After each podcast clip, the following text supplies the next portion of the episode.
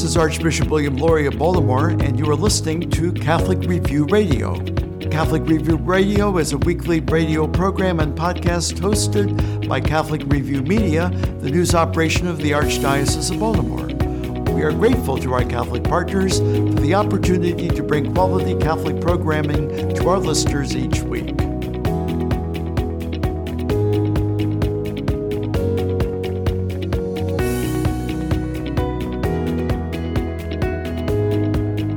Welcome to Catholic Review Radio. I'm Father Steven Roth, the Director of Vocations for the Archdiocese of Baltimore. Today we're going to be talking about the seminarian's role in a parish. Part of our formation program involves seminarians having opportunities across the Archdiocese to spend both summers as well as a pastoral year in a parish setting to get a sense of what priesthood will be like. Today our guest is Rick Balog. Rick serves as a parish manager at St. Isaac Jogues Parish in Parkville. Welcome to the show, Rick. Thank you, Father Roth. It's a pleasure to be here this morning. As I mentioned, Rick currently works at St. Isaac Jogues, and in the past, I had the great privilege and honor of serving there as, as pastor. During my time there, I recognized that when we think about uh, lay leadership in the church, uh, Rick Balog is certainly par excellence, uh, definitely a trusted voice um, in the midst of all the uh, back and forth of, of church administration. And so I thought it would be good for us to talk to Rick today to just get some insight in what he has seen uh, with regards to seminarians' involvement uh, in parish settings. So, Rick, I know St. Isaac's has been blessed to have seminarians both for summers as well as pastoral year assignments. Can you tell us a little bit about um, what you've seen seminarians do at St. Isaac's? Yeah, I, I, think by and large, a seminary's presence in a parish uh, alone brings with it uh, a special, some special additions um, whether it's through uh, lecturing or in some cases, depending on their talents, cantoring, uh, administering the uh, sacrament of Holy Communion, or perhaps even teaching parishioners on a weekly basis through liturgical ministry uh, their, their, or parish socials. They really become part of the fabric of a parish and, and depending on whether it's a summer assignment or a pastoral year, what can be a relatively short period of time. And seeing them get to know the, the parish and, and learning about them and what their gifts and talents are and e- how each one is really unique and has his own special gifts and talents uh, really adds something to parish life. And with your role as, as parish manager, I, I remember that you're pretty much involved in, in every aspect of, of parish life. Um, how do you think they interfaced with you and how, um, how did you see that unfold as as the time progressed, either both either in the summer assignment or pastoral year?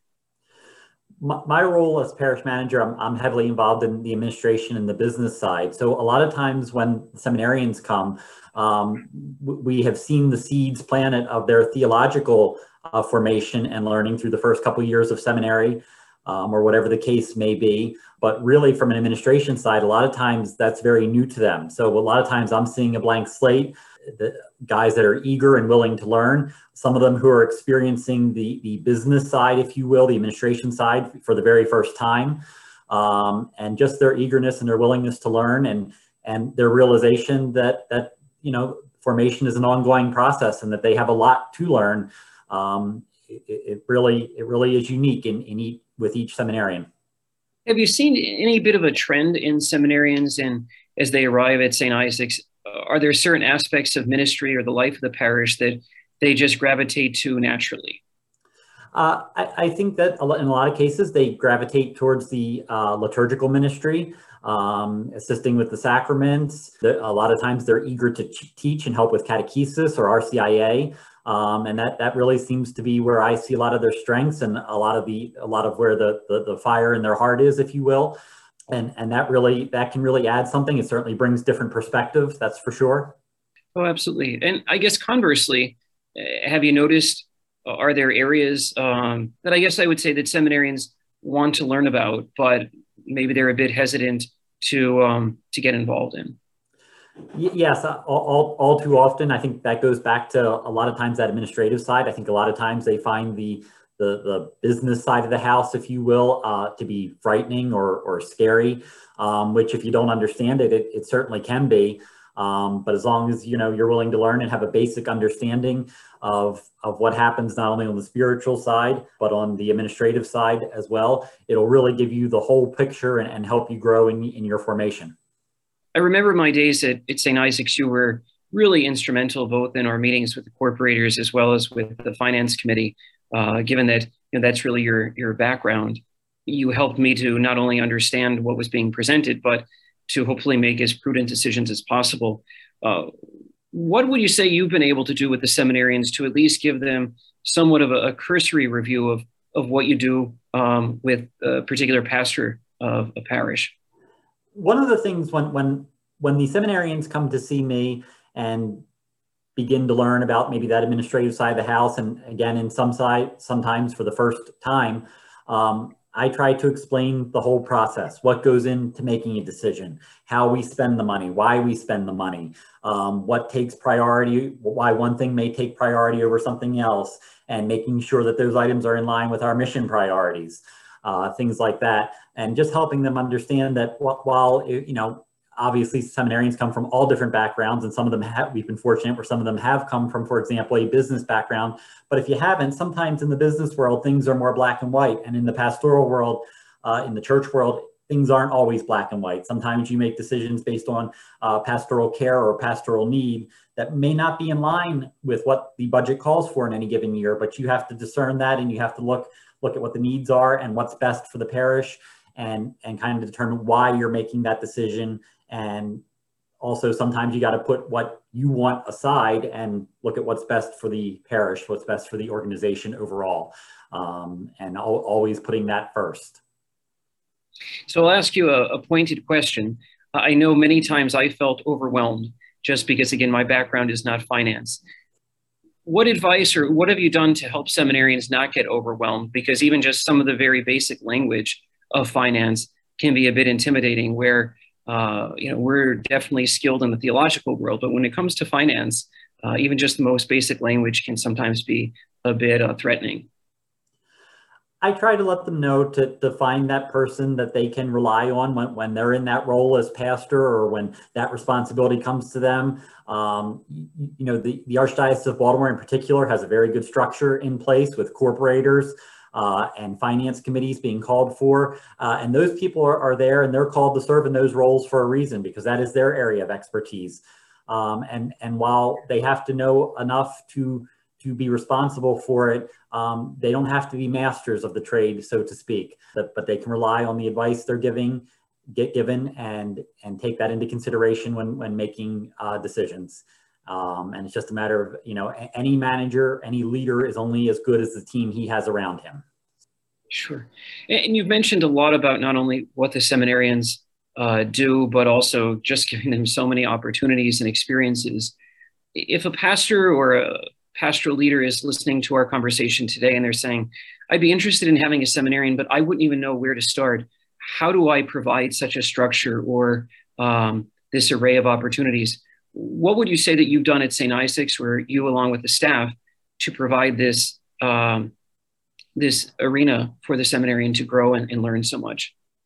Well, I think it's always important to keep in mind that when a seminarian enters the parish, whether it be for a summer assignment, which is relatively brief, or whether it's for a pastoral year assignment, that number one, each seminarian is unique. And usually by the time we, we receive a seminarian, um, what we're seeing are the seeds that have been planted the first couple of years of their formation in the seminary. And in, and in some cases, it may be the seminarian's first time in a parish setting.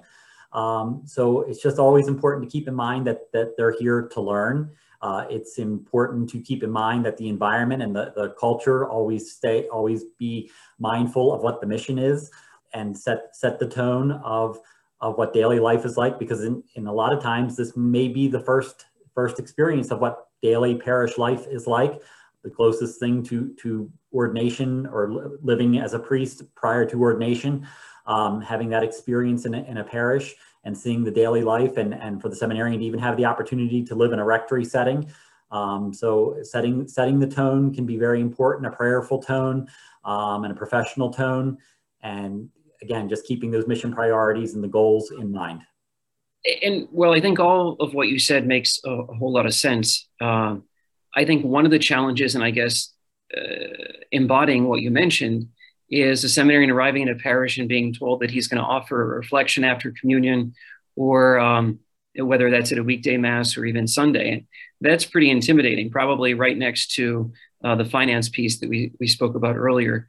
What has been your experience of seminarians? Again, uh, a lot of times coming in at this uh, from an early stage, but now being thrust in front of a community to reflect on, on the mission that you spoke about. Um, what's that been? What has that been like for the parish? Well, I think again, when, when we get seminarians, whether it's a summer assignment or a pastoral year guy, usually it is an, an opportunity. Um, you know, up up to that point, they've had the experience of being seen, being reviewed, if you will, by their mentors, by their seminary colleagues, um, by their supervisors.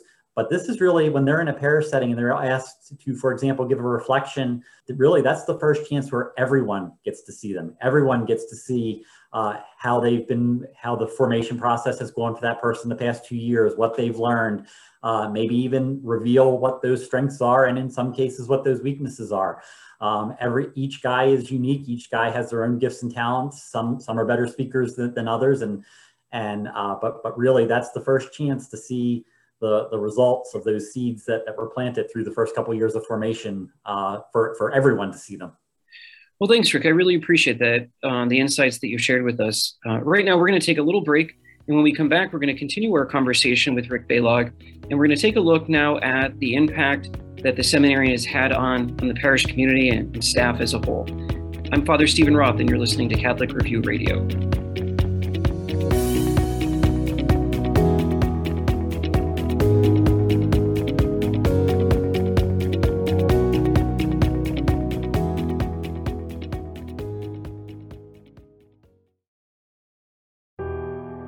Archdiocese of Baltimore makes the protection of children a leading priority in its parishes, schools, and other ministries. The Archdiocese seeks to keep kids safe through training and background checks and by implementing a zero tolerance policy for anyone credibly accused of abusing a child. For more information about the Archdiocese's efforts to keep our children safe, please visit www.archbalt.org/accountability. Catholic news from the Archdiocese of Baltimore and around the world with the Catholic Review. Denise Donaldson thought nothing of it when she felt her subway car jostle and saw its lights go off for a moment as she was traveling from her Brooklyn, New York home to a training conference for social workers at Hunter College on the Upper East Side of Manhattan. It was only after emerging from underground that Donaldson realized something was terribly wrong.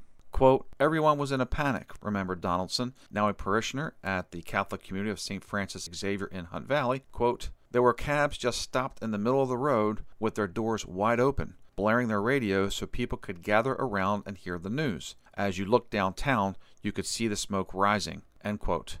While she was beneath the city, terrorists had steered their hijacked airliner into the North Tower at the World Trade Center on September 11, 2001. A second plane would soon hit the South Tower. Walking toward the twin smoking towers, Donaldson noticed a disoriented woman muttering to herself. The woman, who looked to be in her 60s, said she couldn't find her home. Accompanying the woman as she searched for her residence, Donaldson noticed a crucifix hanging around the stranger's neck. Although raised a Catholic, Donaldson was more of what she described as a pagan at that time in her life. She hadn't prayed the rosary in 15 years. Nevertheless, Donaldson asked the woman if she wanted to pray the rosary. The new traveling companions were soon repeating Hail Marys, Our Fathers, and Glory Be's as they walked the streets of New York. The pair eventually came across a doorman who recognized the woman and brought her safely home. As she reflected on the events of September 11th years later and the unexpected way she found herself praying with a stranger, Donaldson started to reconnect with her faith. For more on this story and remembrances of the September 11th attacks, visit CatholicReview.org. The Anglican Bishop of Ebbsfleet, England, stepped down from the office after announcing that he will become a Roman Catholic. The resignation of Bishop Jonathan Goodall was announced by Anglican Archbishop Justin Welby of Canterbury in a September 3rd statement released by Lambeth Palace. The bishop's decision to join the Catholic Church represents the highest level transfer since Gavin Ashenden, a former royal chaplain to Queen Elizabeth II, who became Catholic at Christmas in 2019. For more on this story, visit CatholicReview.org. From the newsroom of the Catholic Review, I'm Kevin Parks. With inviting surroundings, complete independence, and an unmatched quality of life, Mercy Ridge is the unparalleled choice for your retirement lifestyle. It's a way of living that promotes an active, healthier life. Located in Timonium, Maryland, Mercy Ridge Continuing Care Retirement Community features a beautifully landscaped 32 acre campus. The grounds, dining, and recreational amenities and residences are designed to provide a gracious lifestyle and a variety of exciting activities. Visit mercyridge.com. Every child enters the world with limitless potential potential of mind, potential of body, potential of spirit. If there was only a place where that potential could be nurtured and challenged every day, where the limits of greatness, once unseen, could now be within reach. Catholic schools rise above.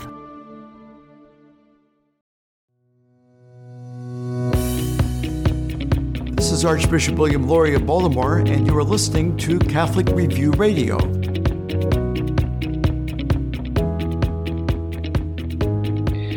Welcome back to Catholic Review Radio.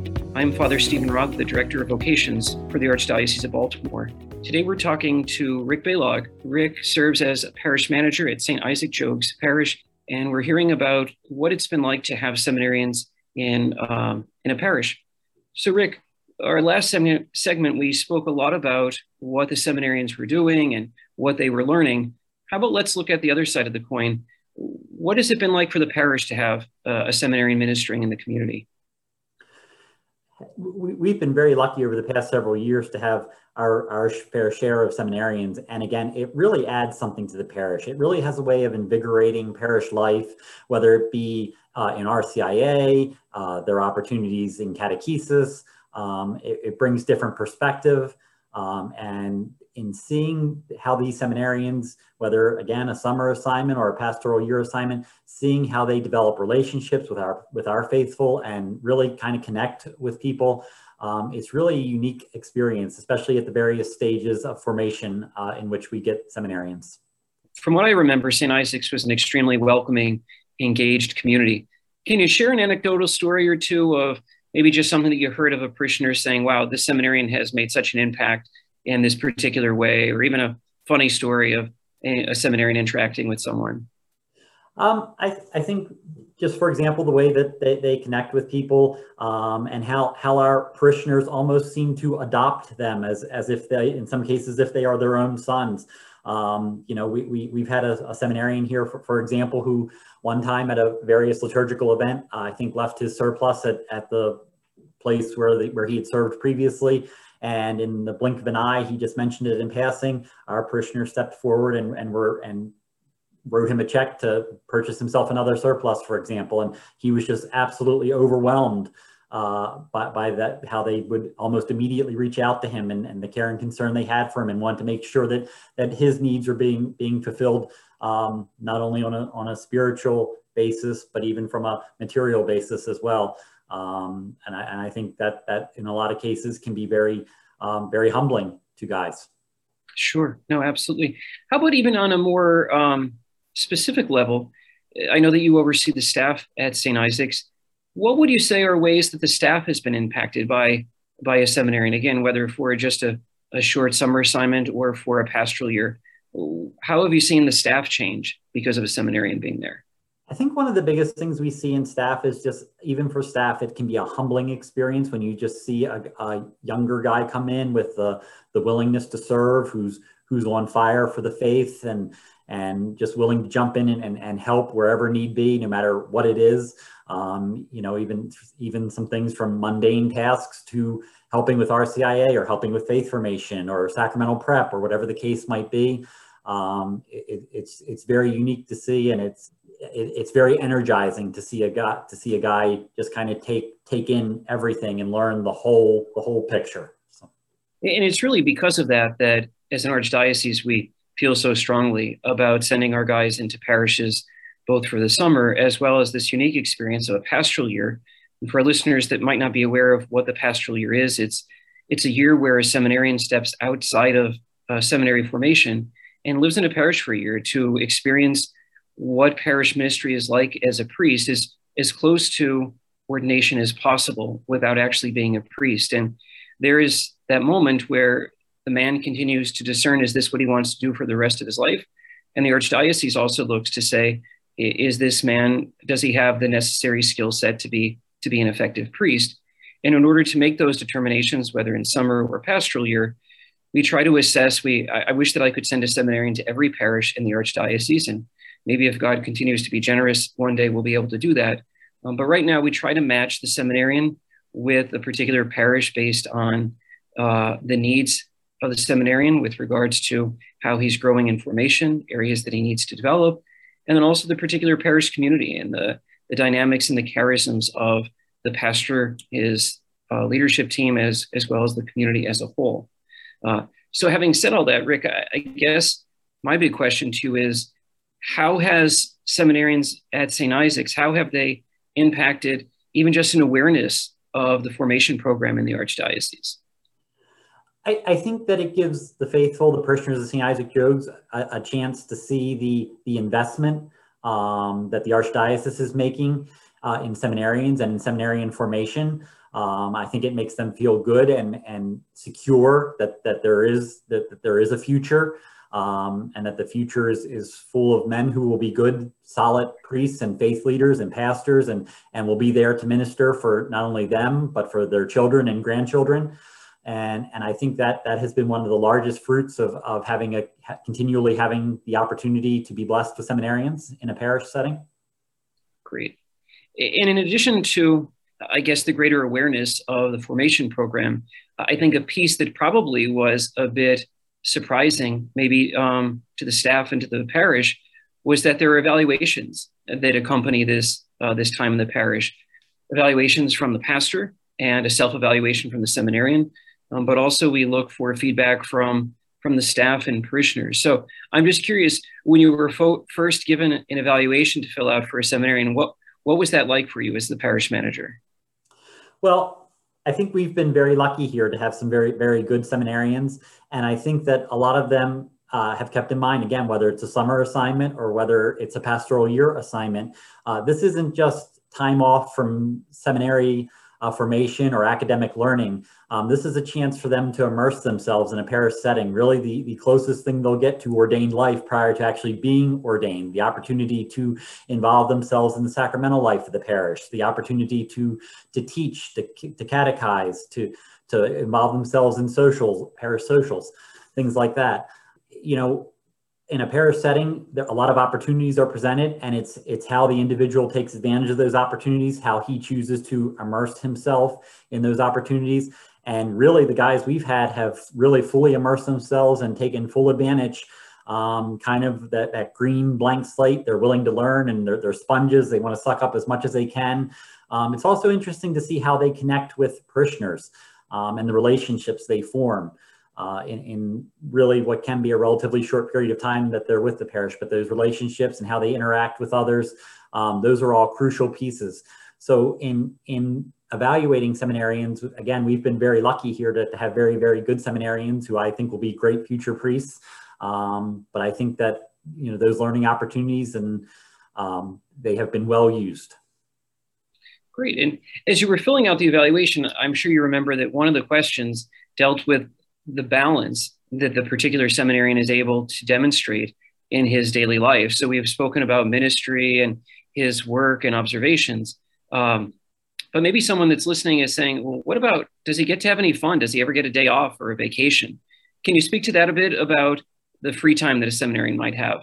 Sure, and that's actually one of the big learning curves that we sometimes see. Um, I think sometimes maybe guys are, are afraid to to you know to take that time for themselves to maybe it's because they don't know um, what is acceptable and what's not acceptable or maybe it's sometimes because expectations may not be clear.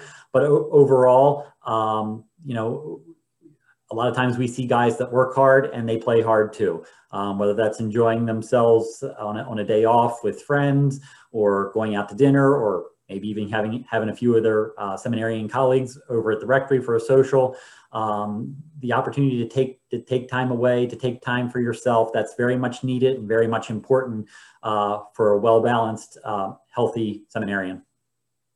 Well, Rick, thanks again. This has been a real pleasure to have this conversation with you. Uh, it's also been nice to sort of walk back on memory lane here and uh, remember so many wonderful moments of St. Isaac's. I could not be more grateful to you and to all the parishes across the Archdiocese who provide such incredible experiences uh, to our seminarians. They really learn, I'd say, two and three times more than they do in the classroom uh, when they're they're in a parish setting and witnessing the wonderful leadership of yourself and, and so many others. If anyone is interested in more information about our seminarians or our discernment program, please check out our website at bemorevocations.org. That's B M O R E V O C A T I O N S dot org. Again, it's bemorevocations.org. I'm Father Steven Roth, and I'm the Director of Vocations. So happy to be with you today, and thanks for listening. You're probably not getting much church news in your daily newspaper or on your local TV station. The Catholic Review is the only publication in the Archdiocese of Baltimore that covers the Catholic Church full time. There are so many ways to stay in touch with the Catholic Review. Pick up the monthly magazine at your parish or have it delivered to your home. Get fresh news every day online at CatholicReview.org. Subscribe to our e newsletter for twice weekly updates just text CR Media to 84576. Follow the Catholic Review on Facebook, Twitter, and YouTube. Catholic Review Media will inspire, teach, inform, and engage you wherever your faith takes you. Read it today in print or online at CatholicReview.org. That's CatholicReview.org. Tune in to Catholic Review Radio next week. Available on WMET 1160 AM and 103.1 FM. Also, WSJF 92.7 FM in the Sykesville area and WVTO 92.7 FM in Baltimore City. Check us out on SoundCloud or your favorite podcast app. Thank you for joining us for this edition of Catholic Review Radio. As we prepare for the week ahead, let us do so in prayer together as one community of faith. Our Father, who art in heaven, hallowed be thy name. Thy kingdom come, thy will be done, on earth as it is in heaven. Give us this day our daily bread, and forgive us our trespasses, as we forgive those who trespass against us. Lead us not into temptation, but deliver us from evil. Let us also ask the blessing and intercession of our Blessed Mother as we pray, Hail Mary, full of grace, the Lord is with thee. Blessed art thou among women, and blessed is the fruit of thy womb, Jesus. Holy Mary, Mother of God, pray for us sinners now and at the hour of our death. Amen. May Almighty God bless us and keep us always in his love.